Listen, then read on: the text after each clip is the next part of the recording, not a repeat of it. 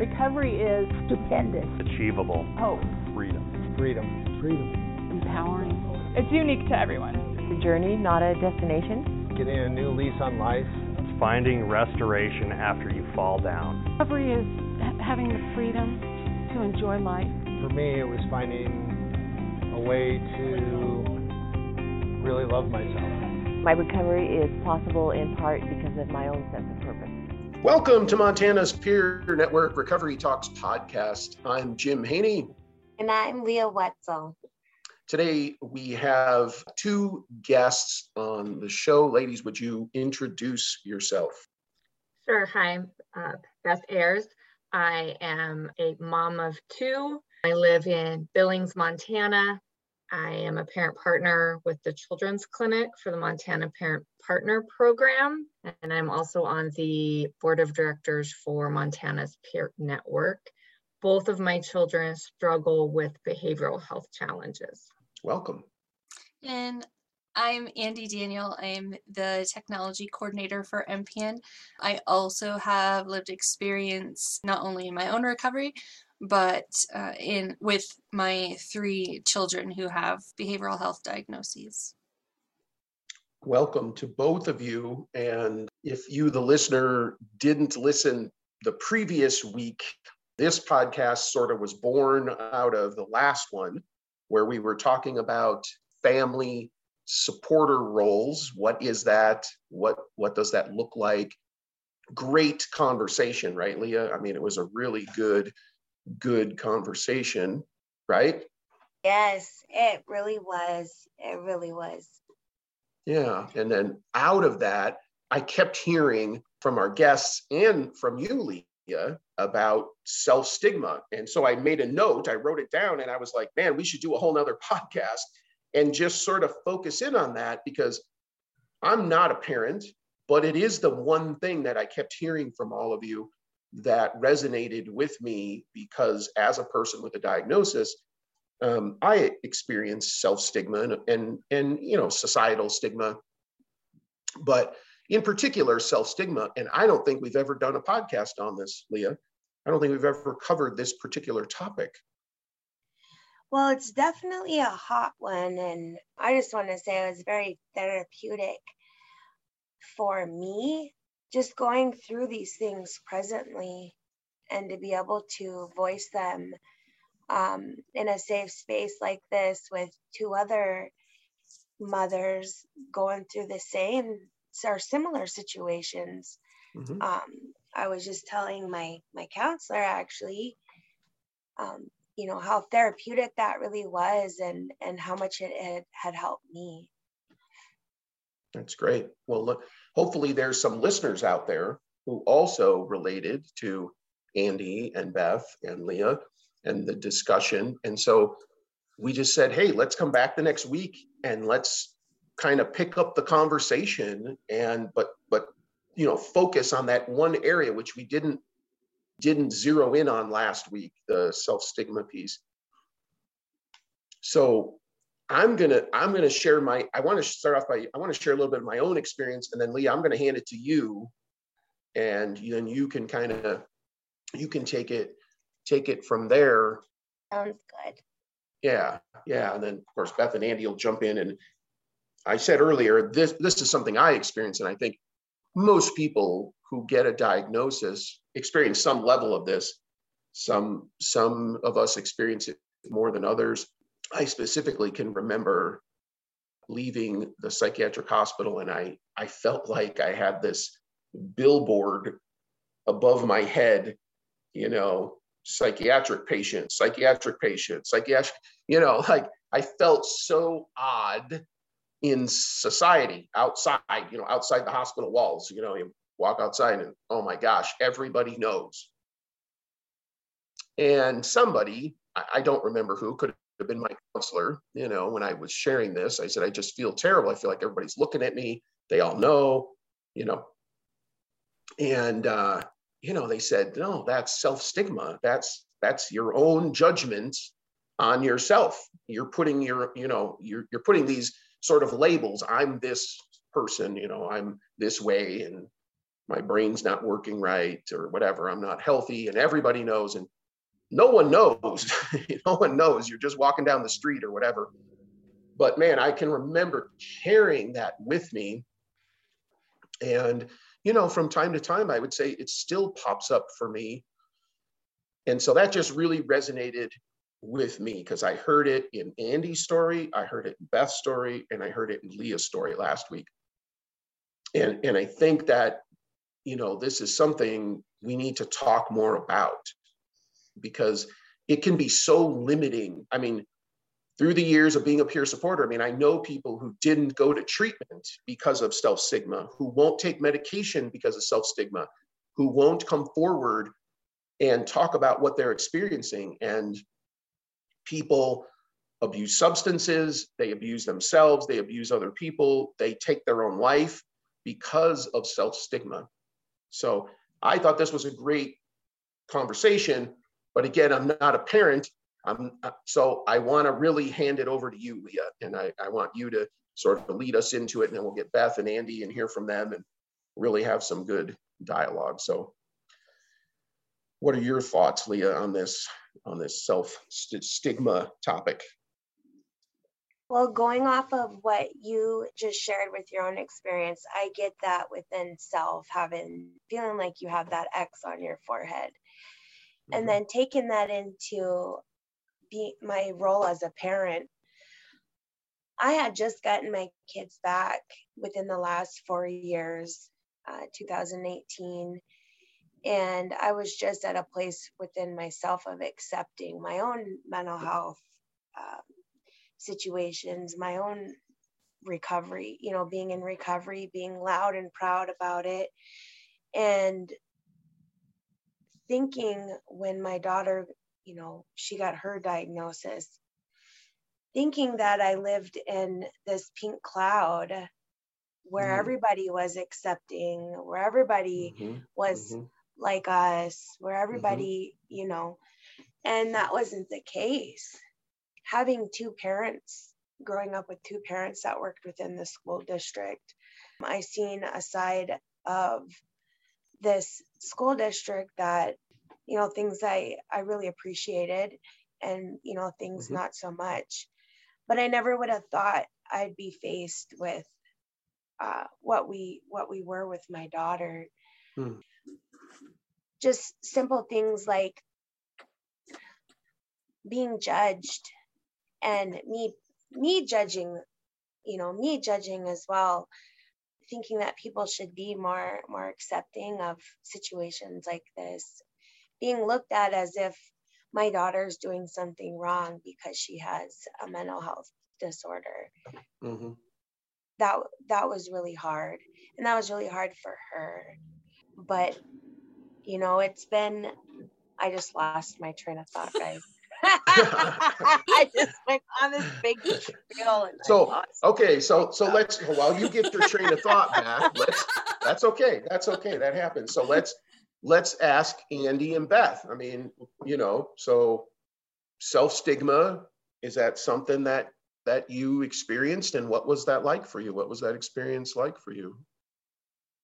Absolutely. I think the blame and the responsibility that I took on for my child, I guess her struggles with behavioral health and how that played out in school or in her friends or social circumstances or just life in general, I owned a lot of that and really told myself constantly, like, I should be able to change this or fix this, or if I did something different, or it's my fault, I wasn't, you know, strict enough or lenient enough, or I didn't give her enough love, or so there was a lot of that self-stigma. Yeah, so as a person in recovery, I already had some of that self-stigma about myself, right? Like me being on medication or going into inpatient treatment or, you know, something like that. And kind of always felt I wasn't quite the mom that I had envisioned that I would be before I had kids. And, you know, so all of those little glitches felt like failure to me anyway. And then the mental health issues, like, it just, I don't know, it was a different level of self-blame. Starting with, oh my gosh, I passed down these horrible genetics to my kid. Like, anybody has control over that kind of stuff. But then, like Beth said, what did I do wrong? What could I have done differently with the kid? Did I not put her in enough things, or was she in too many things, or, you know, that kind of stuff? What did I do to not support her well enough to be healthy, I guess? Beth, as I'm listening to Andy, I'm seeing you get kind of emotional. What about what Andy's saying is touching you? I think the hardest part is that your head can tell you something. You can know. I've been in the family peer support world and the children's mental health world for 10 years now. I supported my first child. I'm now trying to support my second child. You would think that the things that I've learned and what I've learned, that mental illness is a physical illness, and it's not a choice. And all those things within the children's mental health world that I know in my head, going through it again with my second child, my heart still doesn't believe it. I still don't believe that it's not my fault, that I couldn't do anything differently, that I can't fix it.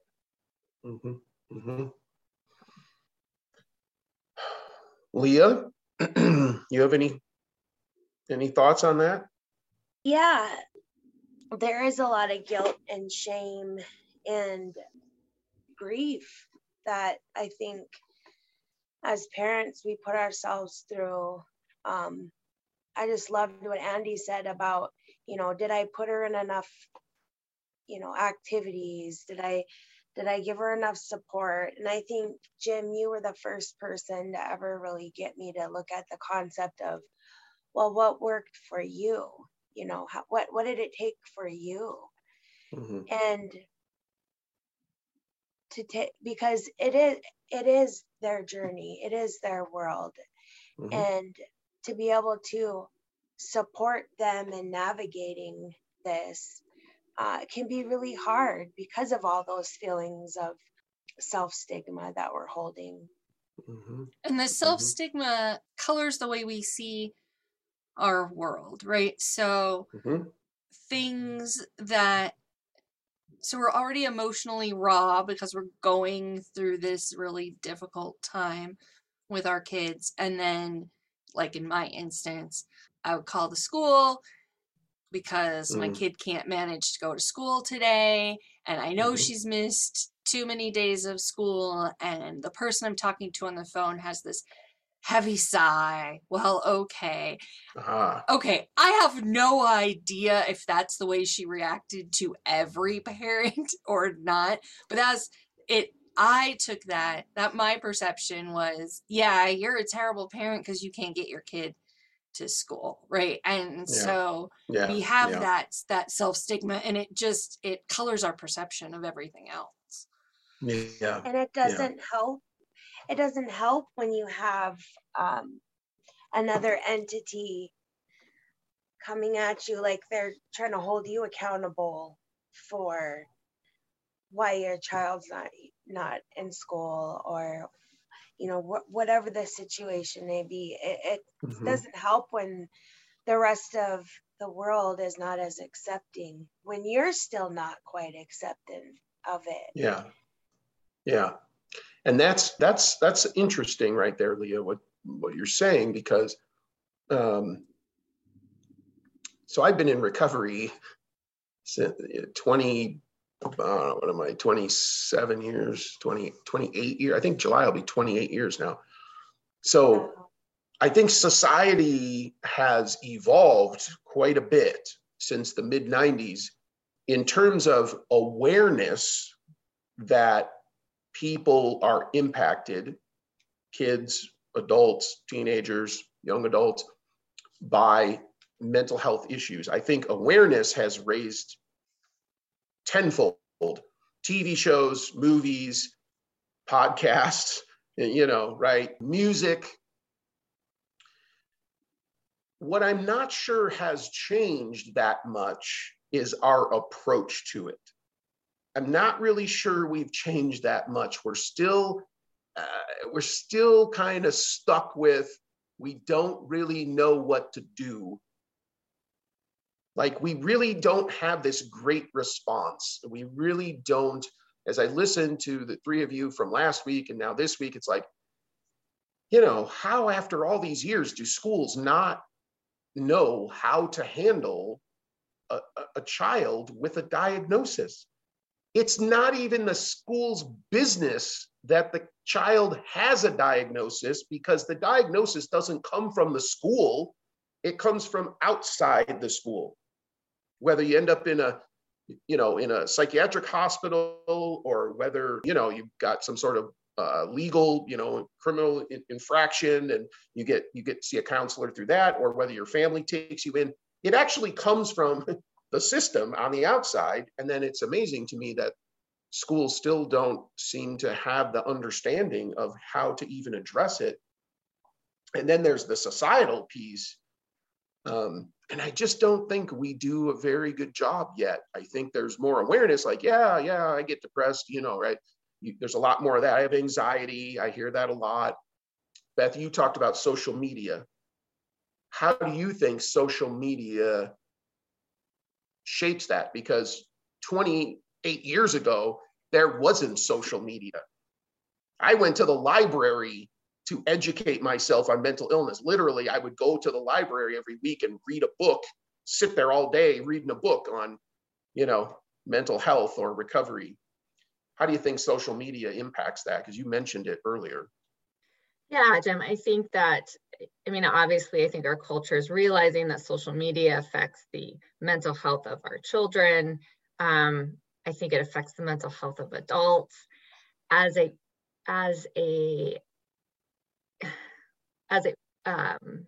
With raising my kids, as a parent of my children, social media was hard in the fact that it kind of reinforced those self-stigma ideas that I had about myself, because I'm seeing all these kids that my children went to school with, and I'm seeing what they're doing. They're, you know, going to prom, and they're graduating high school, and they're going on to college, and they're having families and children and whatever. And their world on social media does not look like what's happening at home for me.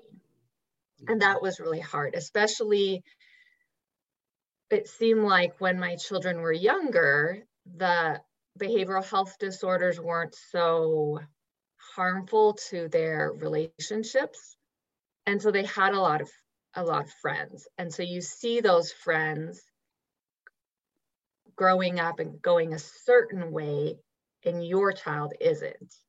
And that just reinforces that, you know, well, if I was the parent like so-and-so's parent, then my child would be doing those things. And it just reinforces that self-stigma. And for me, that friends went one way, my kid went another way kind of thing that Beth just talked about. My oldest chose to leave high school November of her senior year, and to take her HISET test and get her high school equivalency that way, because the school wasn't supportive in what she needed. And I actually had, we were in the counseling center, you know, my kid and me and the school counselor, and she said, as a school counselor, I'm supposed to tell you to stay in school. As a mental health professional, because she was, which is rare, as a mental health professional, this is not the right place for you. So let's figure out how to get you to the right place. But then my kid isn't going through senior weekend. My kid isn't doing graduation. You know, my kid isn't doing any of that kind of stuff. And so then I felt I felt like there was, that I did something wrong, that, you know, that I had some sort of failure because of that. When you see all of the graduation parties and, you know, things like that. And so we take all of that on ourselves. And I do think society's getting a little bit better about that. But like when I was growing up, therapy wasn't a thing for kids, right? And so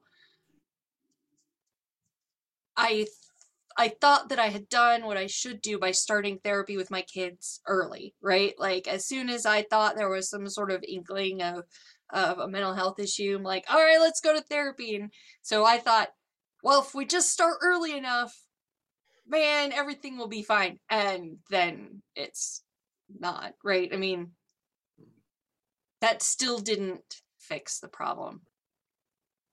Mm-hmm. Leah, I saw you shaking your head. Yeah. So same with me. I got both the kids in therapy early. We started doing family therapy. But the difference for me was I was incarcerated for a period of time, and I was away from my kids for a period of time. And I got custody of them back, as I've said before, about 4 years ago. And so I had a guilt on me already. Any little thing that went wrong, oh, it's because I wasn't there. Oh, it's because I'm just now coming back. And then later on, fast forward to have, I mean, my daughter's been moved around so much with counselors, with psychiatrists, the works. And then just last week, we're at a new counselor's office, and they're surprised that I've had my daughter in therapy for, she has, huh? You know, like, wow. And so I faced that stuff, and being a single parent, there's guilt with that too. You know, statistically, kids have a better chance with a mom and a dad, and right. You know, that's not the case for my kids. It's a better situation for them to just be with me right now. And so there's definitely, you know, even within, I was grateful we had a case manager when I got the kids back, because she routed me through a 504, which is individual education plan. And the difference between this one and regular IEP, is this one will follow her beyond high school. And there's a few other differences, but that has helped me hold the other entities accountable. Her mental health support, her case manager, her the school.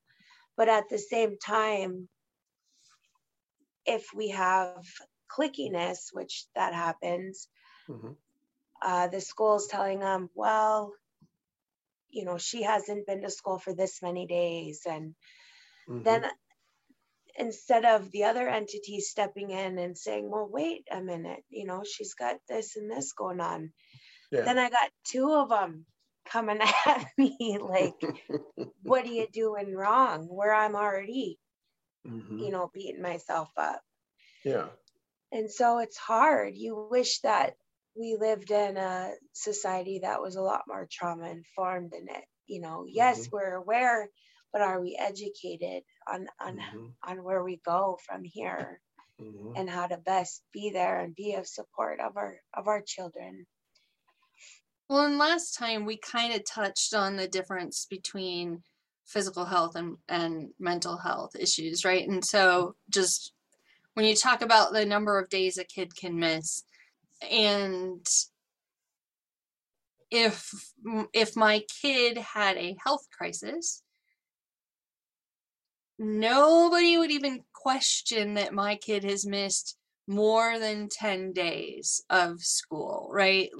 It would just be accepted as, you know, the kid has, you know, this physical thing going on. But it's much harder for people to wrap their head around how mental health leads to missed days too, right? Like if my kid is anxious about going to school, how do I get my high schooler to go to school, right? Am I supposed to pick her up and, you know, carry her into this school and plop her down in there? Because, you know, it's right. Just not, it's, you can't right. do that. Yeah, no, that's an interesting point, Andy. My freshman year, I got really sick with mono. I missed 2 months of school. I missed September, October, came back in November. I graduated just fine. Nobody ever talked to me about missed days, or I had a tutor came in, and I can't remember exactly when in that 2 month period, but I had a tutor that would come in, and, you know, I was slowly able to do, you know, some schoolwork, but I missed 8 weeks at least of school, and I graduated, and nobody ever threatened my, you know, attendance record with holding me back or saying you're not going to be able to graduate or whatever. It's a really good point about, you said, if my daughter had a regular health issue, and maybe that's the place we need to get to, is we need to view these things as these are health issues. It's just mental health. I mean, it is a health issue, right? Yeah, and there's no time limit to a health crisis. You know, I don't have, you know, teachers calling asking, you know, how are they doing? How's the recovery? When are they going to be back in school? But if it's a mental health crisis, then there are those questions. Yeah. And that expectation that, you know, when are they going to get over it and get back to school? Right, right. When are they going to get over it? Yeah. Yeah, because it's not like, you know, I broke my arm and now it's going to be in a cast for 6 weeks and now we're done. Yeah, there is no, we don't know. It's forever. What that looks like. It's forever. I mean, it could be forever. I mean, yeah. You have a diagnosis, yeah. It's serious enough. You're dealing with that forever. I mean, you know, I'm going to be 50 later this year. I was diagnosed when I was 21. I still have to work at my recovery. I still have to work and keep myself healthy, my mental health, emotional health, psychiatric health. I still have to work at that. It didn't stop when I was 25 or 30 or something. It didn't just clear up and just go away, but I'm way more equipped today to deal with that. Years of experience, tools in the toolbox, all that. And when I look back, like high school, you know, and I struggled, and it wasn't okay to say something. And even when I said something, nobody reacted. There was like no reaction to it. It was just as if, you know, if I said, geez, I don't know, I got these red bumps all over me. Oh, you have chickenpox, stay home a couple days. And then, hey, you're good to go. Come on back to school, you know, right? Like there was really no anything. And Leah, I want you to talk about the 504 thing, because this came up last time, and then you mentioned it again. It sounds to me like kind of like a recovery plan. Is that talk a little bit about the 504 there? Yes, it's very much so like a recovery plan. You know, we have each entity, whatever it is that her support looks like, family. For our case, we had Indian education there, we had a counselor, we had the school case manager, and you have the child navigating it. You know, you have the child saying what helps. And something what really irks me is, you know, in middle school, because my daughter's in 9th grade, in middle school last year, she asked, can I have a place that I can go when I'm feeling overwhelmed? Or, you know, because our brains don't work. We know enough about PTSD that our brains aren't working right when we're activated. Right. And so this year, we tried to bring that on into there, and it's in the 504. But if she goes in the hallway, she's been told, you don't go to school here, you need to leave. Where's your pass? These types of things. Right. Right. And Another piece is the teachers are supposed to be there. Well, if everybody isn't on the same page, then how are they going to know how to take care of this child? My daughter is very bright, and all it took for her last year is to have a safe space to go to, somebody to talk to. And then she went right back in. And I mean, that girl caught up. I want to say she was behind the majority of her last trimester. She caught up and passed, you know? So these kids could be in a lot better situation for something simple like that was to take place, just to be able to have somewhere to go, to relax. Place to go, and it sounds like some peer support. It sounds like, you know, a place to go and some peer support. So I'm looking at the time here. So one last question for all three of you. So let's talk about that. How do you handle the self-stigma? You know, like, let's end this with some encouragement for our listeners who may be, you know, relating to everything that you're sharing. How do you get through that?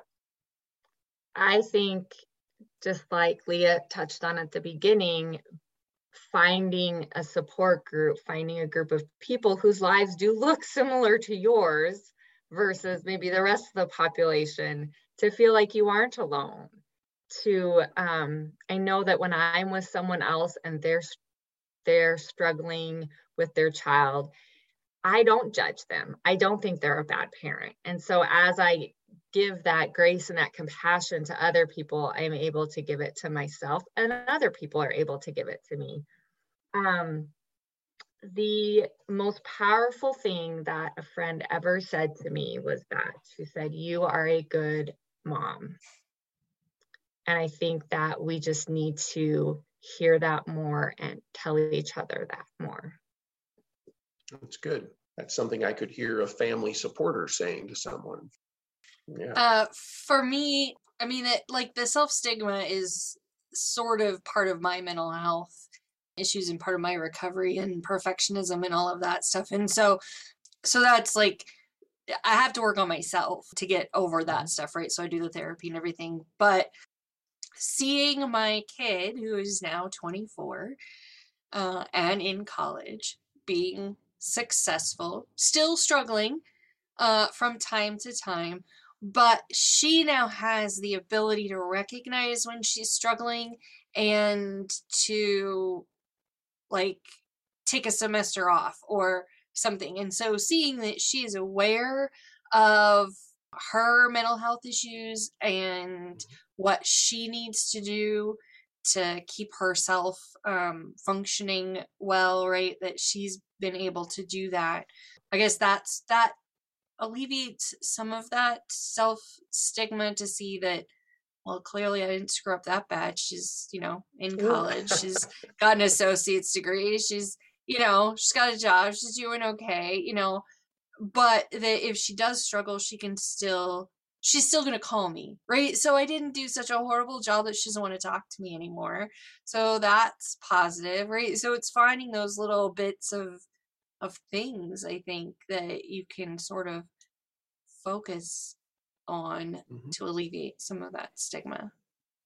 Okay. I agree, Andy. I think that a lot of times our self-stigma causes us to not see the things that we should be grateful for, the relationship we do have with our children, and I think not only with the stigma, working on that with mental illness, but also reframing what we see as important or what we see as success, or reframing the words we use to talk about children that have a behavioral health challenge. Making those strength-based, I think, is really important too. Good. Leah, take us home. Wrap us up here. How do you handle the self-stigma or, you know, societal stigma? How do you handle that? Well, I really like what both ladies said, and I think it's really a little bit of all of that. Me, I lean on a lot of my indigenous teachings, spirituality, and I'm taught that if I take care of myself, then the rest, you know, is easier to work with. I know with my own co-occurring disorder, being able to accept that was huge, because then I can work from there. It's been the same with the kids, being able to accept them for who they are and where they're at, and seeing their individual gifts and seeing them individually as well. My daughter, she's an amazing artist. She's learned, and I, you know, through COVID, we were all bunched up and we learned a lot about each other, right? So seeing her use that as a coping skill, and then, you know, yes, things haven't been the best this year in high school, but she went out and she found a peer support group on her own. Nice. My son, he made honor roll this year. He, you know, both of them, again, individually have individual things going on, but I didn't realize how much what I'm doing with my life is affecting them. My son has the SAMHSA dimensions above his desk. He heard me talking about it one day. Yeah. You know, because I work from home, and that's he's great. Like, "Hey, Mom, do you got another one of those?" You know, and we'll sit there and we'll talk about it, and they counsel me, they peer support me, you know. So I'm sending out these little, you know, I'm giving them my good pieces, and they're seeing the bad too, and they're deciding, do I want that or do I not, you know? Yeah. And so they're the better versions of me, and I think just being able to see that and accept that and be grateful for that has been very helpful. Great. Well, thank you once again. This was a really good conversation. And again, to our listeners, if you didn't listen to last week's podcast on family peer support, you really should go back and listen, because this is an extension of that conversation. We sort of picked it up and we're carrying it over. And I want to thank Andy and Beth. Every week, Leah and I are on and doing different topics. And this is a really good, good topic that we've done, and something we haven't done before, self-stigma. So tune in every week to Recovery Talks podcast, and thank you very much. Recovery works and recovery is possible. Recovery works and recovery is possible. Recovery works, recovery is possible. Recovery is possible. Recovery works and recovery is possible. Recovery works and recovery is possible. Recovery works and recovery is possible.